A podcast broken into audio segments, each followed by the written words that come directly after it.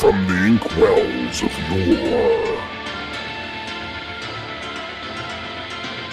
to the digital screens of today, the kids present the comic book character of the month.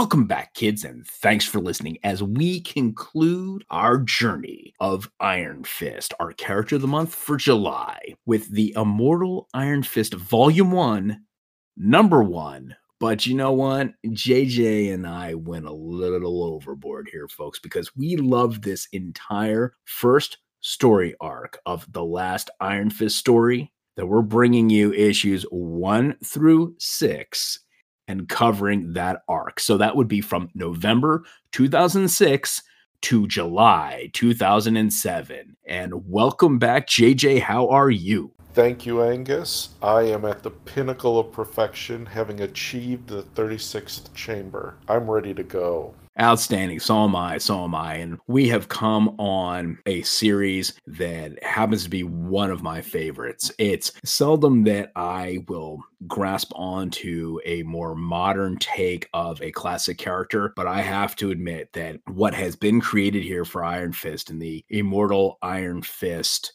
storyline is just great stuff. So let's get at it. Let's get into a little creative chatter about our writers and artists of the Immortal Iron Fist Volume 1 issues 1 through 6.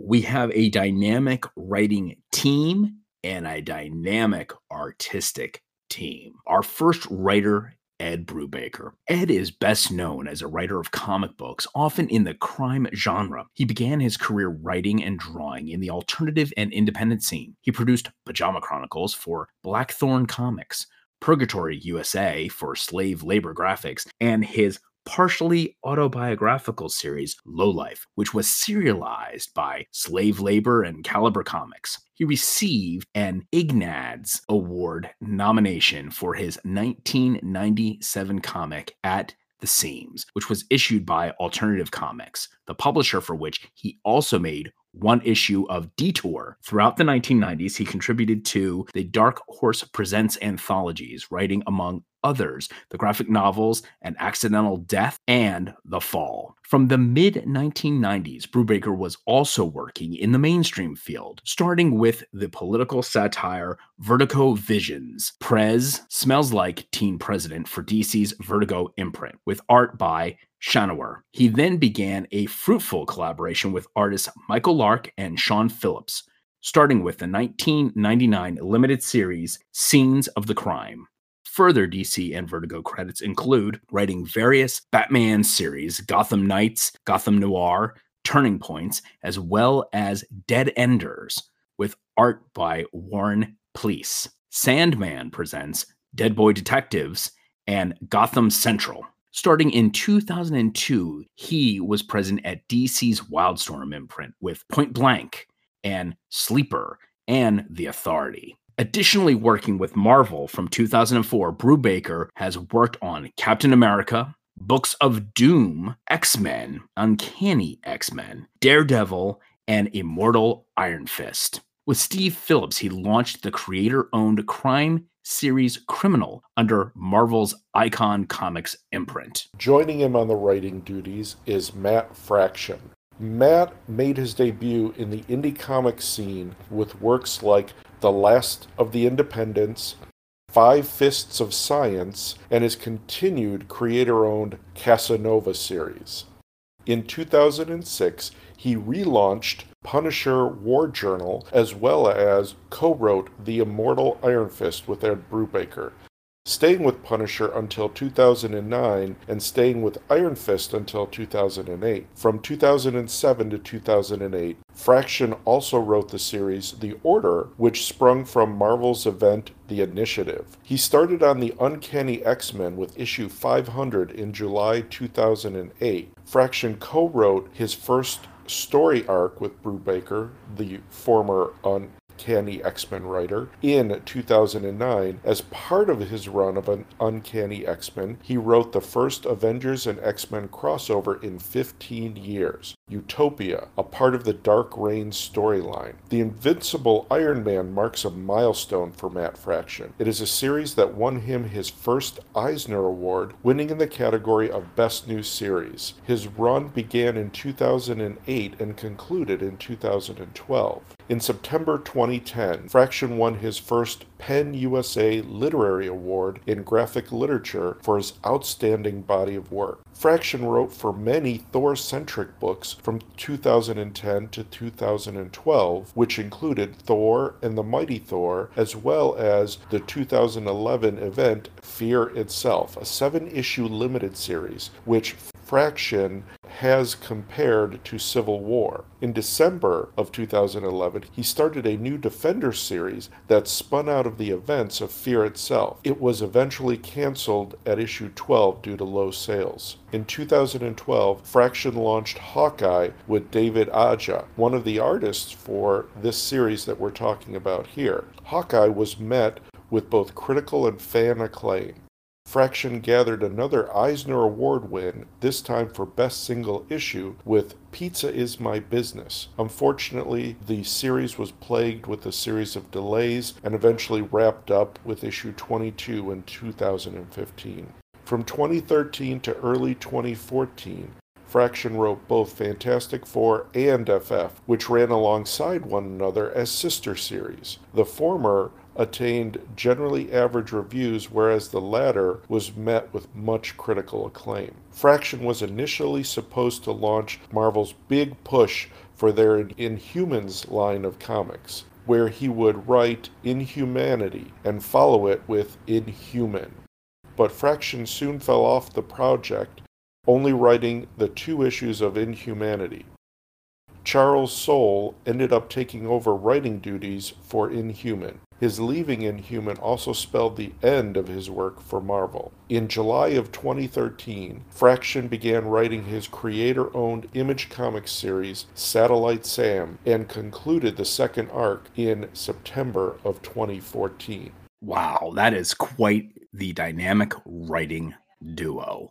So let's swing on over to our artist team. Our first artist, David Aja. He was born in Spain and got his degree in fine arts from the University of Salamanca. He started working as a professional illustrator in Barcelona and two years later went to Madrid. He has worked for papers and magazines like El País, Cinemania, Rolling Stone, Revista 40, Blue, Joven, Men's Health, Moy Extra, and others. He has also provided illustrations for publishers and books, and has also worked in design and publicity, CD covers, and computer graphics with the multimedia artists Marcel Il Antoniz. As a comic artist, he has worked for Marvel doing art on titles like The Immortal Iron Fist and short stories for X Men Unlimited, Civil War Frontline, and Civil War Choosing Sides, and Hawkeye. Also appearing in this series is Travel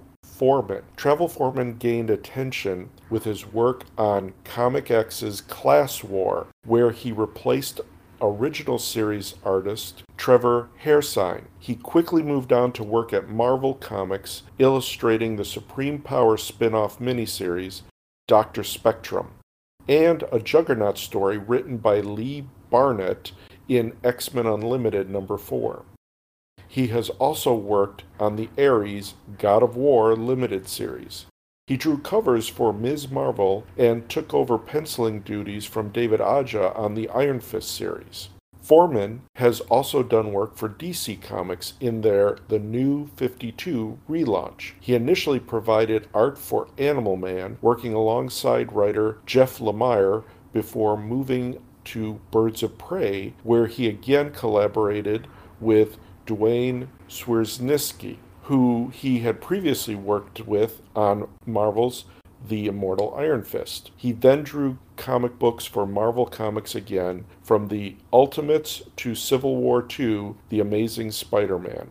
He has recently finished working on Tales of Suspense. Wow. Okay. It seems to me, JJ, that we've got quite the pairing here on both the writing and art sides of the house. And no wonder this particular series has gotten so much very positive attention and the way in which this character had gotten rebooted for the purposes of the majority of comics readership. So, with that, I would love it if you could provide us with a bit of context here because we've now jumped to 2006 from having really explored four different issues between the origins of Iron Fist to Iron Fist number one, and then Power Man and Iron Fist being of the 1970s. What exactly has happened with this Iron Fist character between the 70s and 2006? Well, basically a lot.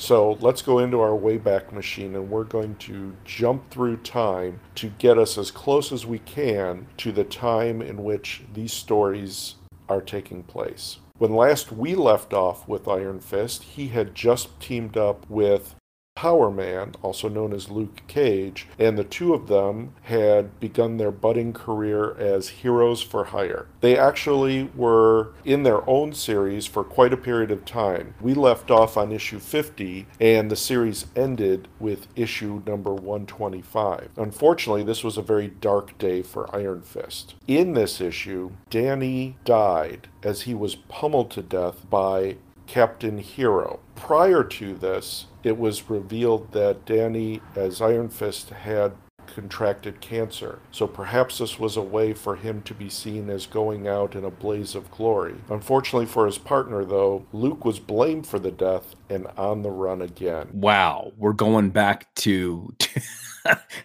two big tropes here, plugging back into that trope from our previous episode of the blaxploitation storylines that seem to be coming up and up again, and that is being on the run. And then also here you've got the death of Iron Fist, and how will we then go about resurrecting this fallen character? Exactly. So let's jump ahead a period of time, and we're going to jump ahead actually to the early 90s. And Namor, the Submariner, has his own comic and he actually runs into Iron Fist, who has been dead this whole time. Well, it turns out Iron Fist, or Danny Rand, who was running Rand Corporation at the time, was none other than the Super Skrull impersonating Danny so that he could use Rand Corporation for his own purposes. And this all started in issue 16 of Namor the Submariner, Volume 1 series. Wow. When in doubt, invoke the Skrulls. I love it. Exactly. So, of course, this led Misty and Namor to seek out to see if Iron Fist was actually still around somewhere. And they went out and actually found him to find out that he was a prisoner of the Hellithri. This race of plant like being were actually introduced in Iron Fist number two. So John Byrne was writing and drawing the Namor series at this time, and he goes back to his early days of being on the comic with Chris Claremont and pulls out a villain that he can use to re inject Iron Fist into the Marvel Universe storyline. Okay, that's pretty cool to be able to harken back like that and then weave this bit to make this enable the current state of Danny Rand this way. That's pretty cool. Yeah, because what ended up happening was the Hellithri were in fact creating a clone, a plant clone of Danny. They had kidnapped him after his last visit to Kunlun and put this clone in his place. It was the clone that was pummeled to death by Captain Hero which it's revealed to Namor in issue 25 that it was act, Captain Hero was actually the Super Skrull under the control of Master Khan. Ha ha ha. Okay, I'm loving how this all comes into focus now. And leave it to a master like John Byrne, who was there at the beginning of Iron Fist and is able to pull all of these pieces together and resurrect a character in fiction in such a way that it while convoluted, can make sense. Indeed, indeed. And of course, that brings us into the 90s with this character JJ. So then what happens in the 90s to then lead us into this 2006 series? Well, he was still pretty much a background character. There wasn't a lot going on for Iron Fist until right before this series takes off. We have in the Marvel Universe going on Civil War. This is the first Civil War saga that is taking place in the Marvel Universe. And what's happened right before we begin this new relaunch, The Immortal Iron Fist, Danny has been masquerading as Daredevil so that he can prove that Matt Murdock is not Daredevil. He's protecting his buddy Matt so that he can be free of persecution and reclaim his life. And that's what's happening right before we launch into this new Iron Fist saga. Nice. And you know, that is a great way to into the saga because Civil War was such a huge event for Marvel at the time, really bringing a lot of attention to the Iron Man character and Captain America and that inherent conflict personality wise between those two, which and then obviously we get translated in its own way by the Russo brothers over to the big screen in the MCU with Captain America Civil War. So that comics event then naturally leading into this Immortal Iron Fist series was a great launching pad then to, I'd say, softly reintroduce the Iron Fist character. Exactly. And what a great reintroduction it is. I- I'm ready to dive in. How about you? I am too. I am too. So let's, folks, go into our exploration and discussion of these first six issues of the Immortal Iron Fist Volume 1 and the last Iron Fist story, which is the story arc for these first six issues. This series' first story arc introduces Orson Randall, Daniel Rand's immediate predecessor as Iron Fist, who reneged on his responsibilities to Kunlun after suffering immense psychological trauma during the First World War. Randall, living in a drug soaked seclusion, is pursued by agents of the Steel Serpent. Ah, here we go, JJ. Steel Serpent is emerging again, and the terrorist group Hydra. Jolted out of his decades long seclusion, Randall seeks out Daniel Rand in New York and gives him the Book of the Iron Fist. Hmm, JJ, is that a callback to a certain film that inspired this character? I think it is, absolutely. Yes, and this sacred ledger, supposedly containing all the kung fu secrets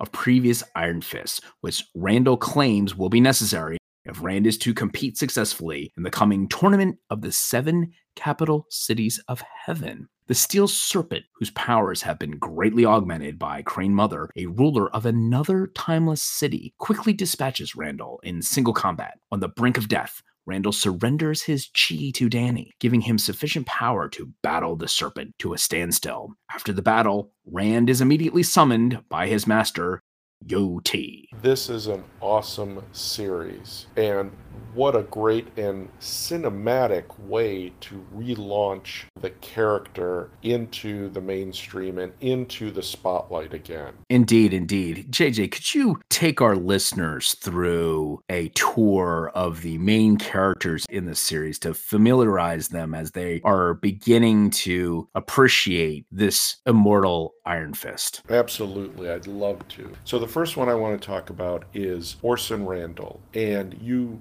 described him as the immediate predecessor to Danny Rand as the Iron Fist.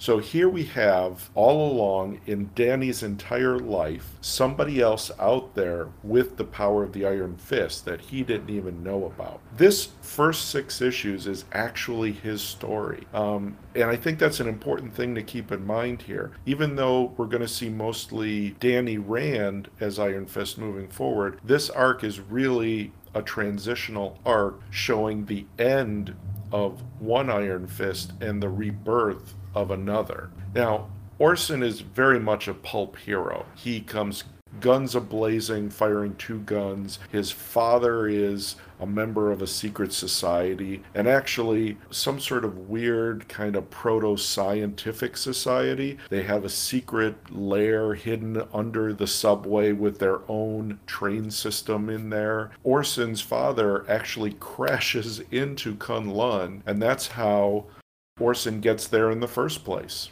Yeah, I mean, this is just so rich with new lore and mythos and just building on the already strong foundation of the Iron Fist legend and characters and really expanding the base and the breadth and depth of the character. Oh, uh, okay, I'm getting excited here. Let me let me let you continue on. Let's get on to Danny. Sure. So Danny is the other half of the equation. And here we have him really not much has changed. Danny is still trying to figure out who he is. In our first few episodes, where we talked about Danny's desire for revenge and then coming out of that, having to reinvent himself, Danny has always been in a position where he's constantly reinventing who he is. He grew up within the sheltered life of Kunlun, destined to become the Iron Fist, but not necessarily understanding what all that actually meant and so he's constantly struggled for who he is. Now he's coming off of helping Daredevil by masquerading as Daredevil in order to help his friend. Here he is taking off the costume of Daredevil and putting his Iron Fist garb back on and really trying to struggle with, well, who am I really? Am I this person that runs a corporation? Well, not really. The corporation just kind of runs itself. And as a sign of his coming rebirth and relaunch, he actually gets a new costume in issue three. His previous costume being destroyed at the end of the first issue when he fights the Mecha Gorgon, a giant battle beast, mechanical battle beast that Hydra uses against him, and his costume's shredded. It's about time. I mean that that costume was not really pulling in. It was not really in the style of the uh, of today anymore. No, indeed, indeed, it was not. And JJ, I would say that the re envisioning of Iron Fist was very much in the same vein as how all of the X Men had been re envisioned come the turn of the century here into the 2000s. You know, if you'll recall when those movies first came out, they really did an overhaul on what had been portrayed in the comics and making the costumes for even all of the X Men more modern, that darker leather look, and getting away from the bright, vibrant superhero colors of the silver and bronze age. Well, I think it's important to always make sure that the character relates to its readership. And that's incredibly important in a character who's been doing this for, for 40 years. And while the time in the Marvel Universe passes slowly, it's important for us as we come at it to make sure that it's still resonating. And hats off to this series that it honors everything that came before it, but refreshes everything in such a way as to make it vibrant, vital, and interesting. Extremely well said. I have to say, I was extremely impressed with the reverential treatment for the past, but wholeheartedly embracing and adding on to the narrative that in no way, shape, or form detracted from any of the previous work. That is not easy to do. And the fact that they did it so well in the, in this series really speaks volume to both the writer and artist teams here. Absolutely, absolutely.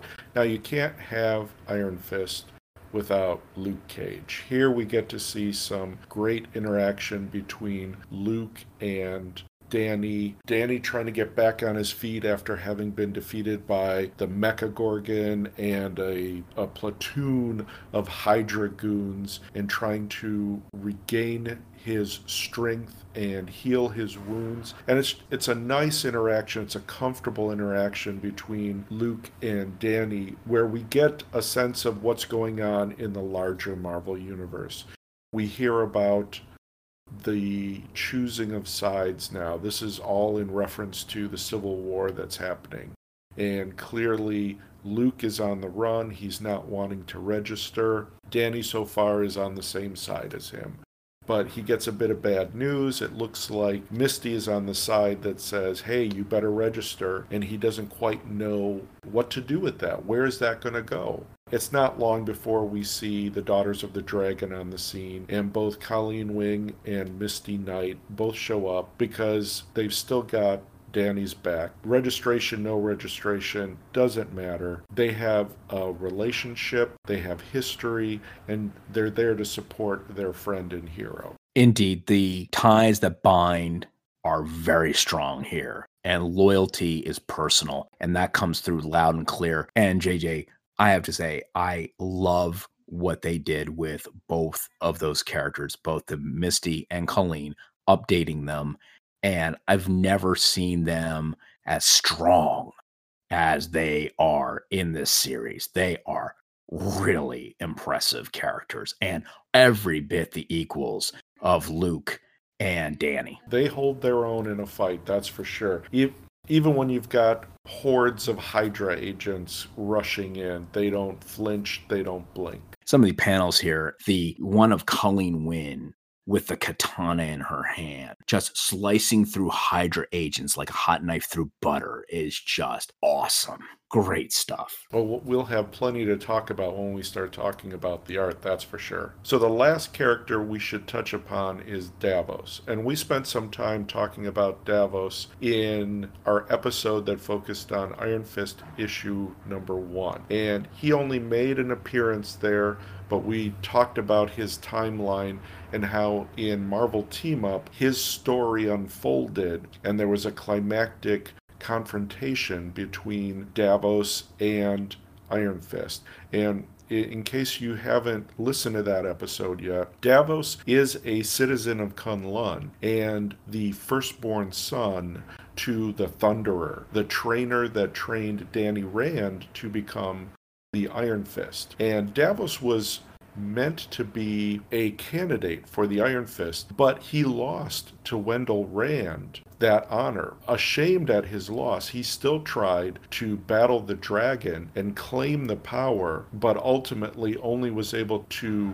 gain for his effort a scar and a tattoo of a partial image of the dragon scar on his chest. At the end of the encounter in Marvel Team Up, we see Iron Fist and Davos who is going by the name Steel Serpent, battling for the power of the Iron Fist, and only Iron Fist is left standing. Now he's back and he's back with a vengeance. This time, he's got the backing of the Crane mother to help him out. Yeah, this is a very strong reemergence indeed. And again, well conceived, lots of good backstory and explanation, a boosting up of his relevance in relationship to Danny and their history between the Rand family and Davos. outstanding outstanding reemergence of this character. So, JJ, what were your uh, initial impressions with regard to this story? I was just absolutely captivated and could not put these issues down once I got started. I felt exactly the same way. And I think I remember even commenting to you after having read the first issue and it was late at night. I couldn't stop reading them and had to keep going to finish out the collection of this first story arc and said, Angus, we've got to talk about the whole thing. One issue is not enough in this case. Agreed, agreed. And I'll take the hit on that one. I just gave you a taste by only choosing the one issue here, the the first of the series, in order to kind of whet your appetite as to what you could expect out of this. But indeed, once you start this series, you cannot put it down, at least in completing a story arc in it. And mind you, there's several story arcs that run throughout this entire series, but these first six issues are fantastic at setting the tone for the quality of the entire series. And you know, this can be a very slippery slope when you are resurrecting the relevance of a already well established character. And the writing team and the artistic team here do a phenomenal job, like we said before, of reverence for the past while also incorporating new and exciting twists and expansion of the mythos and the story here. You know, it would be real easy to go back and retcon a character. This character in particular, fraught with claims of cultural appropriation and things of that nature. But instead, this writing team and artistic team decides to expand and go wide. And I love JJ the callback to the history of those who possessed the mantle of Iron Fist throughout the course of the existence of the title character and Kunlun being in the consciousness of people. Absolutely. So I think that in order to talk about the story and the impressions that I get from the story, I want to talk about it from the point of view that you experience as a reader. And there are multiple points of view, which gives the reader a unique perspective to see all the moving pieces of what's going on. So the first thing we see is we see the story unfolding between the twin perspectives of Orson and Danny, the two Iron Fists. And we flip flop, we go back and forth between them and get their perspectives on this. And at first, they're separate entities until they finally meet and then they travel together. Also, in each issue, we get flashbacks to either an earlier incarnation of the Iron Fist or elements of Orson's life leading up to the present. And these flashbacks help flavor and give further depth and richness to the story as it unfolds. And the last piece is that as a reader, you're privy to all the machinations of Davos and Hydra as the plot continues to unfold. Yes. And JJ, back to that previous point which you bring up with respect to the flashbacks to the earlier incarnations of the Iron Fist, that was masterstroke, a masterstroke on part of this writing team to invoke that here and really blow this story wide open. I bought that hook, line, and sinker and loved it to the point where I wanted actual series and spidering off on all of these individual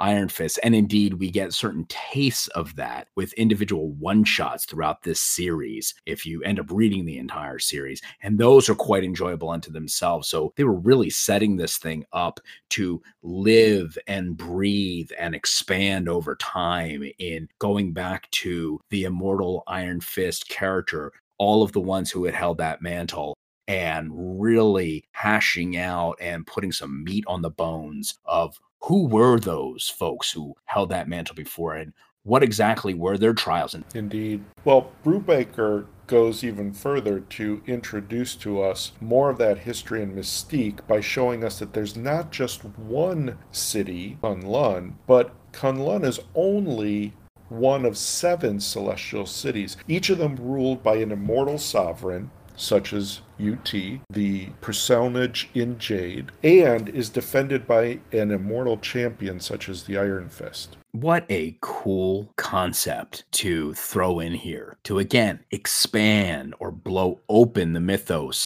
even further and to add more intrigue to this. Fantastic. I, I think the story itself was very fast paced and with a nice balance of action and dialogue. And as I was reading it, it felt very episodic in much the same way as many action television series that I enjoy watching. And there were natural breaks and turning points in the story that gave it that feel. Indeed, JJ, and I have no doubt that this series, The Immortal Iron Fist, was the spiritual blueprint, if you will, for the Netflix Marvel Iron Fist series because there are so many different elements from the look to the mythos that is used throughout that series. And even in season two, the flashback to the footage of Orson here.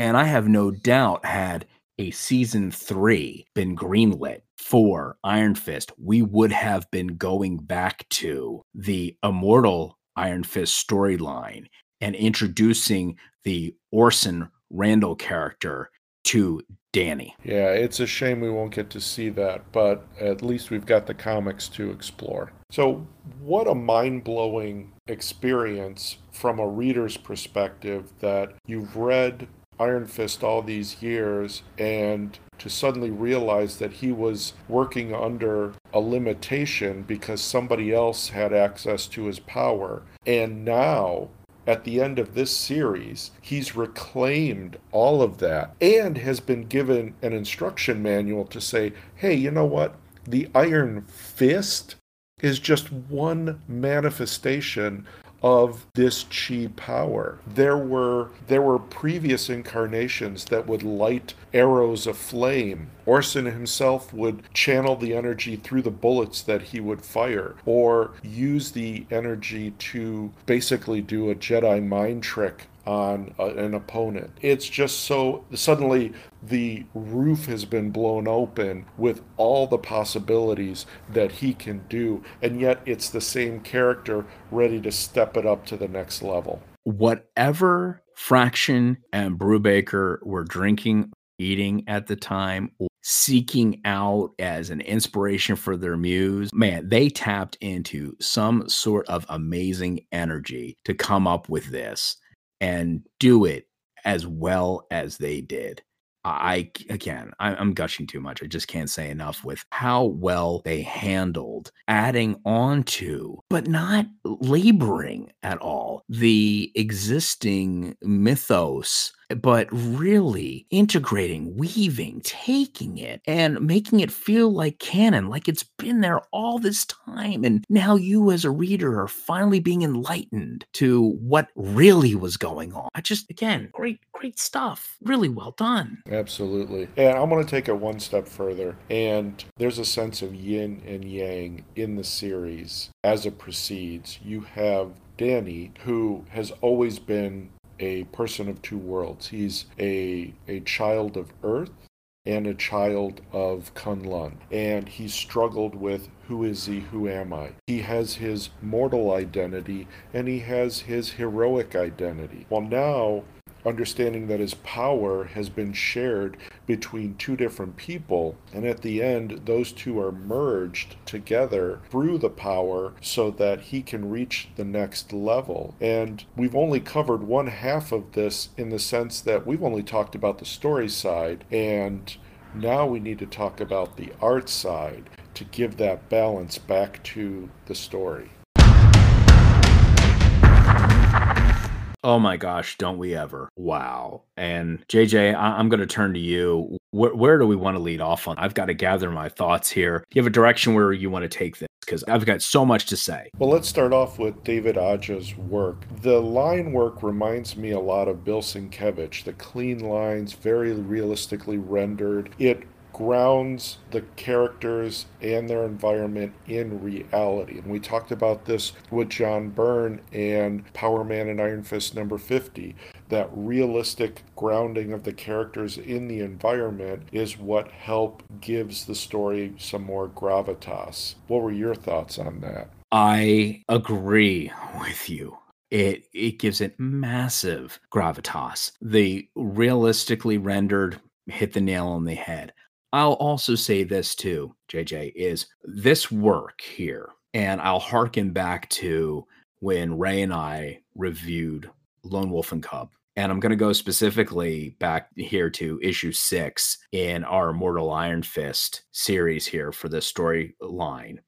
And this was taken straight out of that tradition of the visual leaving the mind's eye of the reader to come up with what the actual gruesome scene looks like. You have the sweep, and this is here's the example the sweeping motion of the katana by Colleen Wing, and this swoosh, you know, sound being written out there, and the blood splatter coming off in her direction and hitting her in the face, but you never see the actual katana behead the Hydra agent that she has incapacitated and killed. It is classic out of those martial art films and comic tradition. I agree wholeheartedly. And the it does it does go back and forth between showing you everything and showing you enough to let you put it together I think the more the action steps up, the more you the reader is left to fill in the blanks. But I specifically remember a beautiful scene where Danny is making his way down the outside of a building. The entire page is nine panels, and what is rendered in those panels is the entire side of the building. It's sort of broken up. The, the grid of the nine panels is kind of superimposed over the side of the building. And you see Danny flipping and gliding and jumping and leaping down the page so that it reads as one giant image, but he's moving through it. So you've got this superimposed sense of time over this page. And JJ, in the fine Marvel tradition, the first thing that came to my mind when I saw that sequence, because again, there's no dialogue, right? Purely visual, correct? First thing that came to my mind was Nick Fury, Agent of S.H.I.E.L.D., Jim Steranko's run. There is a sequence of panels that opens up one of those issues where all it is is Nick Fury scaling a building. And it is so exquisitely rendered, beautifully put out there as a feast for the eyes. And I got the same type of feeling seeing that sequence that you just described right there in these panels. Just so well done and just let the panels speak for themselves. Now, I think it's important. We often don't talk about color enough when we talk about the series, but I think the color in this series is extremely important because it helps to set the mood. And overall, the entire series has a very muted color palette, but they take it a step further and each scene has a specific color palette tied to what's going on. If you have a scene that's predominantly Davos, it has a purple tone to it. If the it's a scene with Iron Fist in his costume. It has predominantly green and yellow. So they're focusing on the character and reminding you who's prevalent in the scene, whose scene or whose perspective are we dealing with in this. And I think that those that those muted color palettes, one, as they change colors to help you navigate the scene changes, but they also just give the whole series a more serious and darker tone. We've moved away from the bright green and yellow of the 70s, and we've gone into some more muted forest green and dull yellows of the 2000s. Yes. And I'll also add that not only do those colors correspond to certain characters and you as a reader as you're taking in all these visuals will know from panel to panel who's winning who's on top who is actually uh, taking you down the narrative, whether that is through dialogue or visual. But they convey to a huge amount of emotional depth through those color palettes that are used. Though the majority, as you bring out JJ, are muted palettes, and this book and series takes on a rather darkish tone to it. It still, through those colors, conveys a certain weight that I, for me, I just couldn't put my finger on it, but I think you just perfectly right there described. I think that the series, I think we have to talk about the different artists that lend their talents to the flashbacks. We have multiple artists in every issue as the series goes on because the flashbacks are done by a different artist to give it a different sense, a different weight, to give you that visual cue that you're not in the present. All of the present stuff has the same look and feel to it, but whenever we go into a a flashback, it's going to be different. It's a different perspective and a different look and feel to reinforce that and really help convey that sense of you're in a different time. And what a powerful way to do that, and what a powerful way to communicate the sense and vastness of the time that the character has under its belt, so to speak. This has been a character, I mean, it's called the immortal type Iron Fist for a reason. It goes back in time a great length of time, and you want to get that sense of time throughout the book. Indeed, you absolutely do. And it is jarring at some points, depending on who the artist was, to grab the reader's attention that, hello, pay attention, pay attention, because what we're about to reveal here is going to have direct relevance to the ongoing story in this particular issue. And again, another great choice to do that. The story plot, the writing, the artistic direction, and then the choices on the visual just all complementing one another so beautifully. And if I may, JJ, in these panels, and again, this this harkens back to a martial arts tradition within manga that I think is also respected here. In some of these panel action sequences, you don't get a hit for hit depiction of the action. What you get is a frenetic pace of action in the course of happening, which then is left for your mind to fill in the missing panels or parts to. But you get the full gist of what is going on and feeling fully immersed and under attack, just like Danny and Randall are. Exactly. Exactly. And I think to kind of sum it up, my approach to this or my connection to this particular story, Immortal Iron Fist is a series that I want to read as an adult, that the adult me really loves. The series that we've covered in our previous episodes is the series that the kid me really loves. And so there's a lot of nostalgia associated with it. But as an adult, rereading those series, there was a certain flatness when you compare it to the depth that you're getting in this story here. And for that reason, I would say that when we talk about our recommendations as far as audience goes, I would definitely say an older audience will appreciate it more than a younger audience, only because of the particular approach that they take with the storytelling. The storytelling is broken up into